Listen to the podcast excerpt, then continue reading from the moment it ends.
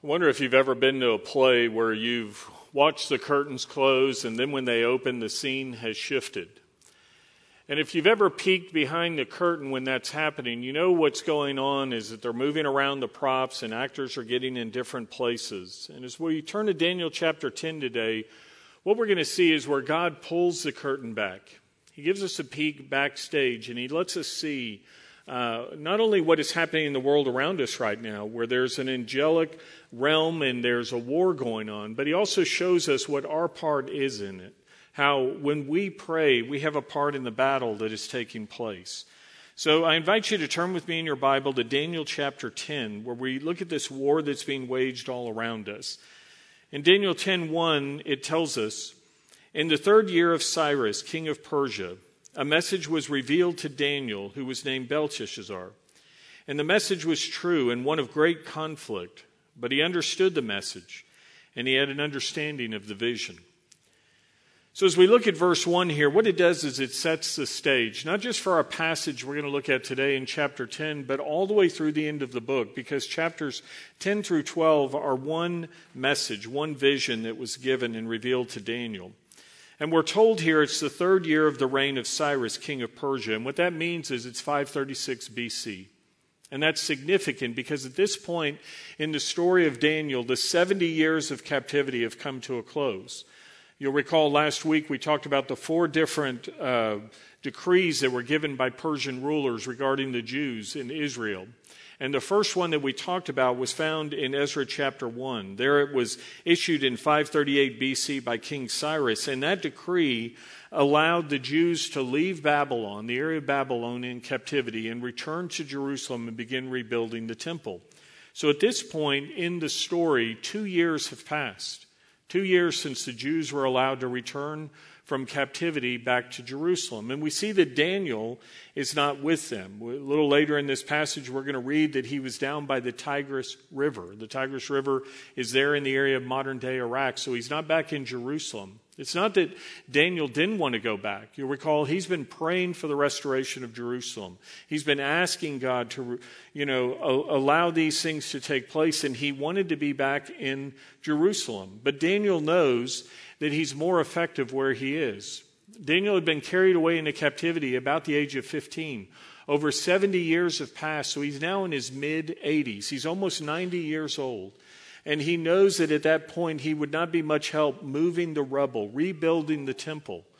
But as one who is high up in the king's administration there in the Persian area, he can influence the king. He can have access to the palace. He can advocate on behalf of the Jews. And beyond that, he has the ability, as we've seen, Daniel's a man of prayer. 3 times a day he's been going to God in prayer. So again, he can advocate for the Jewish people before the throne of God. By staying where he is, Daniel did as much for the work going on in Jerusalem as the men and women who were there doing the construction and dealing with confronting the enemies. And at Wayside Chapel, we have missionaries all around the world. Right now, we have one of our missionary couples home on furlough from the Czech Republic. You'll be hearing from Jonathan and Veronica in a few weeks when they do a missionary report. And just in a few more weeks here at Wayside, we're going to have one of our missionaries from India, Subhash, who will be preaching and who will be sharing about the work that is going on in India. And so we have missionaries all around the world, and while you maybe have never physically set foot in those countries or in the many other countries that we support God's work in, you have as much a vital part of the work that is taking place through prayer, through giving. You may never personally stand in this pulpit and preach a sermon at Wayside, and yet when you pray, you are as much a part of the ministry that is taking place, whether it's myself or any of our other pastors, because as you pray, you are empowering God's word to go forth. You have as much a part in the message that I and others preach.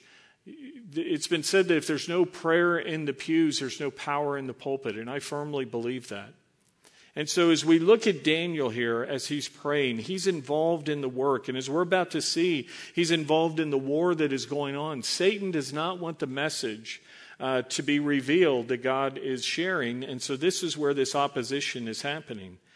As Daniel stays behind in Babylon, he says in verses 2 through 3, In those days, I, Daniel, had been mourning for 3 entire weeks. I did not eat any tasty food, nor did meat or wine enter my mouth, nor did I use any ointment at all, until the entire 3 weeks were completed. So the Jews have been allowed to return, as I said, for 2 years. And yet, as you read the book of Ezra, what you find is at this point, less than 50,000 of the Jews have physically returned to Jerusalem. As the work on rebuilding the temple was taking place, as the opposition mounted, you can read how the work came to a stop. And this is what Daniel is grieving. This is what he's mourning about. He's heard that the opposition is very hard there. The people are few. The work has been brought to a halt. And as he thinks about these things, he's grieved. So he goes to God in prayer. And the Hebrew here literally reads that he was praying for 3 weeks of days. You remember last time we talked about how this is a literal 21 days where we saw the 77s were dealing with 7-year periods back in Daniel chapter 9. And so he's been praying and fasting for 21 days. And in the first part of Daniel chapter 9, you remember Jason took us through a passage talking about praying and fasting. And as we pray, as we fast, what fasting is doing is a way that we focus even more fully on prayer. If you've ever gone through a fast, you know that there's a point where you feel the physical hunger. Your stomach is rumbling. You're feeling that lack of food in your body. And it helps us to think and focus on a real hunger for God and the things of God when we fast. Another thing fasting does is it multiplies the time that we have to pray. Because as you think about going shopping and buying the food, coming home and preparing it, then sitting down and eating it, and then cleaning up afterwards, how much time can you save if you were not doing those things and you could instead devote it to prayer? And we see Daniel was not only fasting, but what he was doing as well as setting aside the time that would go to grooming. He says he did not use any ointment at all. If you didn't shower, if you didn't shave, if you didn't fix yourself up, how much extra time would you have for prayer? And you'd probably have a lot of alone time as well if you hadn't showered for 3 weeks, right? And so this is Daniel. He's able to spend time alone with God. He has all this extra focus as he's praying and as he's pouring himself out in prayer. It says there's silence. Have you ever had that experience? Have you ever gone to God in prayer, deep prayer, days, weeks, sometimes months or even years, and you hear silence?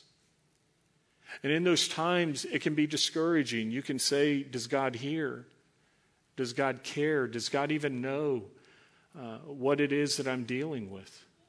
And in those times where you're discouraged because of silence, read Luke chapter 18. There God tells us, when there is not an answer to your prayer, don't give up, but persist. Continue to entreat God. Continue to go to him. Sometimes what God is doing is he's withholding an answer to develop our faith, to grow us as we wrestle with him. Just like when you work out a muscle, it grows as you push against something.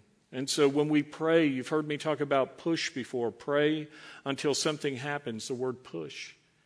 And there are other times it's not that God is so much at work developing our faith and you know, our dependence upon him. Sometimes there's opposition we don't even know about, which is what we're reading about here today in Daniel chapter 10. It says in verses 4-7, and on the 24th day of the first month, while I was by the bank of the great river, that is the Tigris, I lifted my eyes and I looked, and behold, there was a certain man, dressed in linen, whose waist was girded with a belt of pure gold of Uphaz. His body was like beryl. His face had the appearance of lightning. His eyes were flaming torches. His arms and his feet like the gleam of polished bronze. And the sound of his words were like the sound of a tumult. Now I, Daniel, alone saw the vision, while the men who were with me did not see the vision. Nevertheless, a great dread fell on them, and they ran away and hid themselves. So there's 21 days of intense prayer. Daniel at some point is prompted to go down to the Tigris River. Maybe he was going to bathe and break his fast. Maybe God impressed upon him to go there. And while he's there, there's this amazing sight.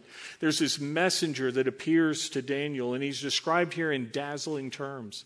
Some will tell you this is a pre-incarnate appearance of Jesus Christ, because as you read Revelation chapter 1, verses 13 through 16, you see some of the same descriptors used of the Messiah. Of God there. And yet, I don't believe this is Christ. This is an angelic messenger, I believe. And the reason for that is because in verse 13, you see this messenger was kept from coming by a demonic angel until the archangel Michael came and reinforced the previous angel. And if this were God, we just sang a song earlier about who can stop the Lord Almighty. And if this were God, Jesus Christ, there is no angel, good or bad, who could have stood in the way of him. So this is this angelic messenger that is sent by God. And as he appears to Daniel, only Daniel sees him. Now the others sense the supernatural presence. If you've read Acts chapter 9, you'll recall when Saul, before he became the Apostle Paul, was on the road to Damascus. Jesus appeared to him. There was this bright light. Paul is knocked down to the ground, and he's able to see the resurrected Lord, while those who were with him knew there was something going on, but they didn't see Christ. And here, the others can feel this supernatural presence. They know something is happening, and they run away in fear. Now, verses 8 through 9 tell us that as they flee, Daniel is left. He says, "So I was left alone, and I saw this great vision. Yet no strength was left in me, for my natural color turned to a deathly pallor, and I retained no strength, but I heard the sound of his words. And as soon as I heard the sound of his words, I fell into a deep sleep on my face, with my face to the ground." Daniel's already weak from fasting. And maybe he faints here. Maybe God put him into this supernatural stupor. I want you to think about how you would react if an angel appeared to you. What would be your reaction? Do you realize that there are angels in this very room, and where you're worshiping at home right now, that there are angels watching your worship? The scriptures tell us when we worship, the angels watch. Ephesians 3:10, 1 Corinthians 11:10, 1 Peter 1:12 tells how they watch the way we worship. Now, you don't have to be afraid. You don't have to fear that. They're not here to hurt us. They're here to help. And they're here to learn and say, wow, look at God's grace. And so as they're watching us, Hebrews 1:14 says, "Are they not all ministering spirits sent out to render service for the sake of those who will inherit salvation?" And here in verses 10 and 12, we see how Daniel is helped. It says, "And behold, a hand touched me, and he set me trembling on my hands and knees. And he said to me, 'O Daniel, man of high esteem, understand the words that I am about to tell you, and stand upright, for I have now been sent to you.' And when he had spoken this word to me, I stood up trembling. And then he said, 'Do not be afraid, Daniel, for from the first day that you set your heart on understanding this and on humbling yourself before your God, your words were heard. And I have come in response to your words.'" Friends, don't miss where it says, from the very first day you prayed. I said earlier, have you ever been discouraged by silence? God hears our prayers. He hears them from the very start. And even when there's a delay in response, here we see there's a 3-week delay. And the reason it happens here is because of this demonic opposition. In verse 13, it says, "But the prince of the kingdom of Persia was withstanding me for 21 days. Then behold, Michael, one of the chief princes, came to help me, for I've been left there with the kings of Persia." So this good angel says, I'm there with the demonic ones and I'm battling, and then reinforcements come. And the reason the reinforcements come, he says, is because of your prayers, Daniel. Daniel's answer to prayer was being blocked by a demon. Now, friends, I'm not one who sees the boogeyman behind every bush. I don't think the devil is in everything that goes wrong. But I will tell you the devil is real. Demons are real. We live in a world where there is spiritual warfare that is taking place. Here we're told that this has a situation where the prince of the kingdom of Persia has come. This is not a human ruler. This is not one of the Persian kings. The Hebrew word used here is sar. And sar is a word that is used of the angelic realm. And when it's used in a military context, it speaks of the rank of a general. So when it says the prince of Persia, this is a high-ranking angel. This is a commander in the demonic army that is involved in this situation. Demons have ranks, they have powers, they have places that they are assigned to. There are geographic boundaries where different demons are at work. In Ephesians 1:21, we're told about rule, authority, power, and dominion. It shows how there are different things that the different demons and angels are involved in. Another song we sang this morning was Holy, Holy, Holy. There's a line in there where you sing the seraphim and the cherubim, or the cherubim. Have you ever thought about what that is? Those are titles of angels. The Hebrew word seraph literally means fire or burning. The seraphim are the burning ones. They are a class of angels that are associated with the glory of God. As you read the scriptures, they are the angels who are in the presence of God. The cherubim are a class of angels that are of the high order. This is a different rank. We've seen the messenger angel Gabriel in this series in Daniel. Gabriel was the one who appeared to Mary and Joseph when it came to the announcement of the Messiah. There is a messenger angel class, and Gabriel is the premier angel there. We're told about Michael the archangel. Read Jude chapter 9. There it designates his title. And in Daniel 12, we're going to see again that Daniel is assigned as the one to oversee Israel. This is the highest angel in God's army. Now, the highest created angel that ever was made was Satan. He's called the covering cherub. As you read about Satan before his rebellion, before he fell to the sin of pride that we find in Ezekiel 28:16, where he said, I want to seize the very throne of God. I want to ascend. I'm not just happy to be in his presence. He was created as an angel of light, the highest angel. And this is who Satan is. So there are these different classes and powers and reasons that they exist. And here on earth, there is this battle that is taking place. When Satan fell, a third of the angels fell with him, as you see in Revelation 12:4. And so these fallen angels right now are trying to hinder God's work here on earth. In Ephesians 6:12, we're told, for our struggle is not against flesh and blood, but against the rulers, against the powers, against the world forces of this darkness, against the spiritual forces of wickedness in the heavenly places. There's a battle here on planet Earth that is taking place in what we would term the atmosphere, the sky. And spiritual warfare is not just something in Daniel's day. It happens right now in San Antonio, Texas in 2020, or wherever you are in the U.S. or around the world watching this sermon. There is spiritual warfare that is taking place. And as we're given this glimpse into what is happening, we see we're not to sit idly by. Friends, we're not just spectators. We are called to be in the fight. And the way we fight is by getting down on our knees, to be in prayer. In verse 12, the angel tells Daniel, I have come in response to your words. It's Daniel's prayer that gave the extra power, that provided the resources of the reinforcements that came to push through and defeat this prince of Persia. Now, again, I told you there are geographic areas, and the prince of Persia is dealing with the area of modern Iraq.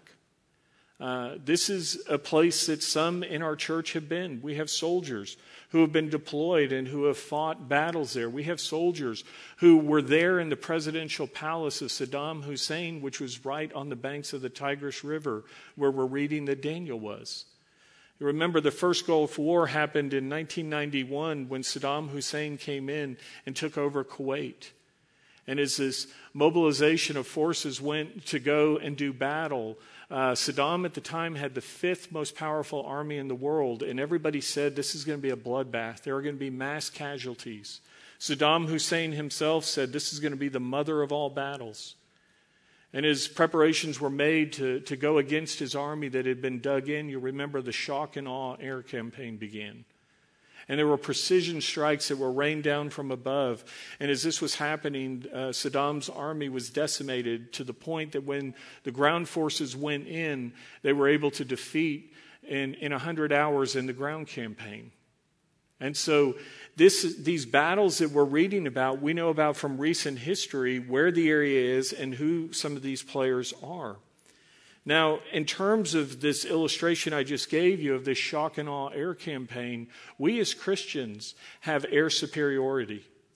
We get to call in God's power from above when we're doing battle. Now, unfortunately, many Christians do not tap into what God has given us. We pray, but how do we pray? I'll confess to you that my prayer life can always be better. There are times that I'm humbled as I talk to others and I hear how they pray and I go, I need to do better. And as you think about how you pray, what is it? When you eat? Is it at bedtime when you're getting the kids ready for bed? Others of us will pray when things get bad, right? We ramp up our prayer life when we're taking a test, when we're facing a trial, when bad news has come. But when things pass, do we once again set aside the privilege that we have to pray? We see here, and as we've seen all throughout the series, Daniel's a man of prayer. Remember, he would pray 3 times a day. When he was faced with death and told, you're going to be thrown into the lion's den if you continue to pray, he said, I would rather die than stop this ministry of prayer. Are we men and women like that? Look at the decay of the society and the world in which we live. Look at the division of our country. Look at the problems in our school and society, the destruction of families, and the dignity of people as there are these battles about the worth of people who are all created in the image of God. Brothers and sisters in Christ, we need to be in prayer. We need to be fighting on our knees for all that is happening. There are demonic forces who are at world, and they are here in the land in which we live, in America. People say, what is happening in our country? Why are things getting so bad? And as you look at our society, we've been telling God to get out of our schools. We've told him to get out of our government. We don't want him in our business. And God, as he's been withdrawing his hand of protection more and more, the satanic world has had more and more ability to be at work and create chaos in the world in which we're living. Daniel was one who stood in the gap. And because of his fervent intercession, he was able to overcome this powerful foe. The demonic forces didn't want the message of chapters 11 and 12 delivered. And God doesn't want, Satan doesn't want God's work to go on in the world in which we live either. Daniel's told in verse 14, now I have come to give you an understanding of what will happen to your people in the latter days, for the vision pertains to the days yet future. We've been talking about this unseen war with the angels that are all around us. And another passage where the curtain gets pulled back, where we're given a peek behind the curtain, is found in 2 Kings chapter 6. There's another time where there was opposition against God's people, the Jews, and the work that God was doing. The king of Aram was in power at the time, which is where Syria is. And he was attacking the Jews. And yet as he kept making plans to go to war, every time he went to attack, his plans would be thwarted. The Jews were ready, and they had known something was going to happen. And so the king of Aram says, who is the spy? Who's telling all the plans? And they said, well, there's this guy, the prophet Elisha. He's there in Israel, and every time we talk about something in secret here in the king's chamber, he tells everybody what's going on. So the king of Aram says, I want you to send my army to Dothan. I want you to get this guy. I want you to kidnap him and bring him back. And so 2 Kings 6:14 through 17 picks up the story. It says, and he sent horses and chariots and a great army there. And they came by night, and they surrounded the city. Now when the attendant of the man of God had arisen early and gone out, behold, an army with horses and chariots was circling the city. The guy gets his cup of coffee. He walks out to get the morning paper, and the city's surrounded. The enemy army is here. He goes running back in. It says, and his servant said to him, alas, my master, what shall we do? So Elijah answered, do not fear, For those who are with us are more than those who are with them. Then Elisha prayed and said, O Lord, I pray, open his eyes that he may see. And the Lord opened the servant's eyes, and he saw. And behold, the mountain was full of horses and chariots of fire all around Elisha. What if the curtain were suddenly to be pulled back for a moment right here? And we were to see the angelic army all around us. As I said, friends, this is real. They are here. And we don't recognize or realize it sometimes. Before Billy Graham died, he wrote a book called Angels, God's Secret Agents. And in it, he records the account of a missionary by the name of the Reverend John G. Patton. He was a missionary in the New Hebrides Islands. And one night, Patton's missionary headquarters were surrounded by the local natives. And they had come to burn down the missionary complex, to kill Patton and his family, to stop this work that was happening. And Patton and his wife prayed through the entire terror-filled night that God would protect them. And as dawn broke, as light came, they saw that these native armies that had surrounded the complex several times over were gone. No harm had been done to the complex. Nobody had been hurt.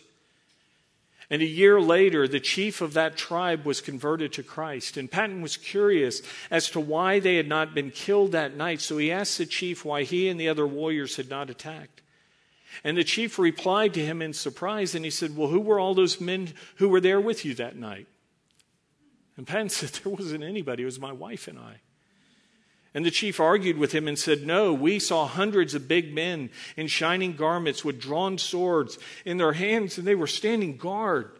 They were all around the mission station, so we were afraid to attack, and we left, said the chief. And only then did Patton have the curtain pulled back for a moment to see what Elisha's servant saw, the army of God that was all around. Does that give you goosebumps? It should, because right now, as I said, there are angels all around us. Think of the times that God's angels have surrounded and protected you. Times you didn't even know it. Have you ever been driving down the road and your car hydroplaned and you should have hit that tree and instead you somehow just managed to get right through the gap? Were there other times you can think of you should have had an accident? Other times you could have been a victim of crime? In this time of the COVID crisis, how many times have all of us been exposed to somebody who had it and didn't come down with the virus? I mean, we don't know the many ways that God's angels surround and protect us over and over and over. We may never get to know, as Elijah or that missionary did, how God surrounded them with his angels. But in the Bible, we're told of how God protects us as we battle Satan. Ephesians 6:10 through 18 tells us, finally, be strong in the Lord and the strength of his might. Put on the full armor of God that you may be able to stand firm against the schemes of the devil. For our struggle is not against flesh and blood, but against the rulers, against the powers, against the world forces of this darkness, against the spiritual forces of wickedness in the heavenly places. Therefore, take up the full armor of God, that you may be able to resist in the evil day, and having done everything, to stand firm. Stand firm, therefore, having girded your loins with truth, and having put on the breastplate of righteousness, and having shod your feet with the preparation of the gospel of peace.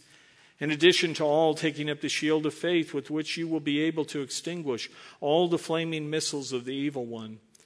And take the helmet of salvation and the sword of the Spirit, which is the word of God. With all prayer and petition, pray at all times in the Spirit. And with this in view, be on the alert with all perseverance and petition for all the saints. As you look at all the armor, all the weapons that are mentioned there, notice that it closes with the most powerful weapon we have. Yes, we have the sword of the Spirit, the Word of God, but he says the most powerful weapon we have is prayer. We have the weapon of prayer at our disposal. And when Daniel prayed here, it unleashed God's power, his army against Satan's. And the same thing happens when we pray. 2 Corinthians 10:4 tells us, for the weapons of our warfare are not of the flesh, but divinely powerful for the destruction of fortresses. As Christians, we are told to pray, to get down on our knees and fight, friends. If you're a parent or a grandparent, are you praying for your kids? Not just your nightly prayers. Those are very important, not only for you but for your kids as they see you pray, as you model for them. But are you praying for your kids? Not just prodigal ones. As parents, our hearts break when we have a wayward son or daughter and we pray for them. But what about those who are walking with the Lord? You need to be in prayer for them as well because they have a target on them. Satan would love to separate them from their close fellowship with God. Are you praying? What about your spouse? Are you praying for your spouse? Satan has been trying to destroy the home and the family from the very beginning. And are you praying for your spouse that their heart would stay pure and tender toward you, that there would be a love that is alive in your home? Are you praying for those that we've talked about before, our missionaries? As they're on the front lines of the field and they're dealing with the difficult things in the mission field. Are you praying for the leaders here in the local church? Not just the pastors, but the people who serve, those who are across the courtyard right now that are serving in our children's ministry. Are you praying for them as they reach the hearts and minds of the little ones? Are you praying for your unsaved friends, co-workers, classmates, others who have not yet come to faith in Christ? Are you praying that God would draw them to himself? It's not our words. It's not the cleverness of our presentation. The scriptures are very clear that unless the Holy Spirit draws men and women to himself, they will not be saved. Are you praying that God would be at work moving in their lives? As you think about our country, are you praying for the leaders? I don't care whether you like them or not. If you don't like Trump, are you praying for the president? If you don't like Pelosi, are you praying for her as the House Speaker?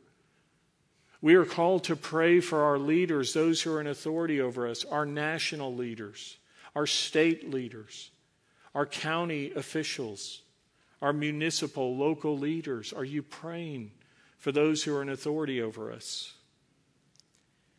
Ephesians 6:14 tells us to stand firm in the fight. God says, get on your knees and battle. Now, if you're worried, well, if I get in the fight, Satan is going to come after me because, if you let a sleeping dog lie, as long as you're not a threat to the kingdom, he'll leave you alone. Well, that may be true, but friends, God doesn't want us sitting by as spectators. And when we get in the fight, we're not alone.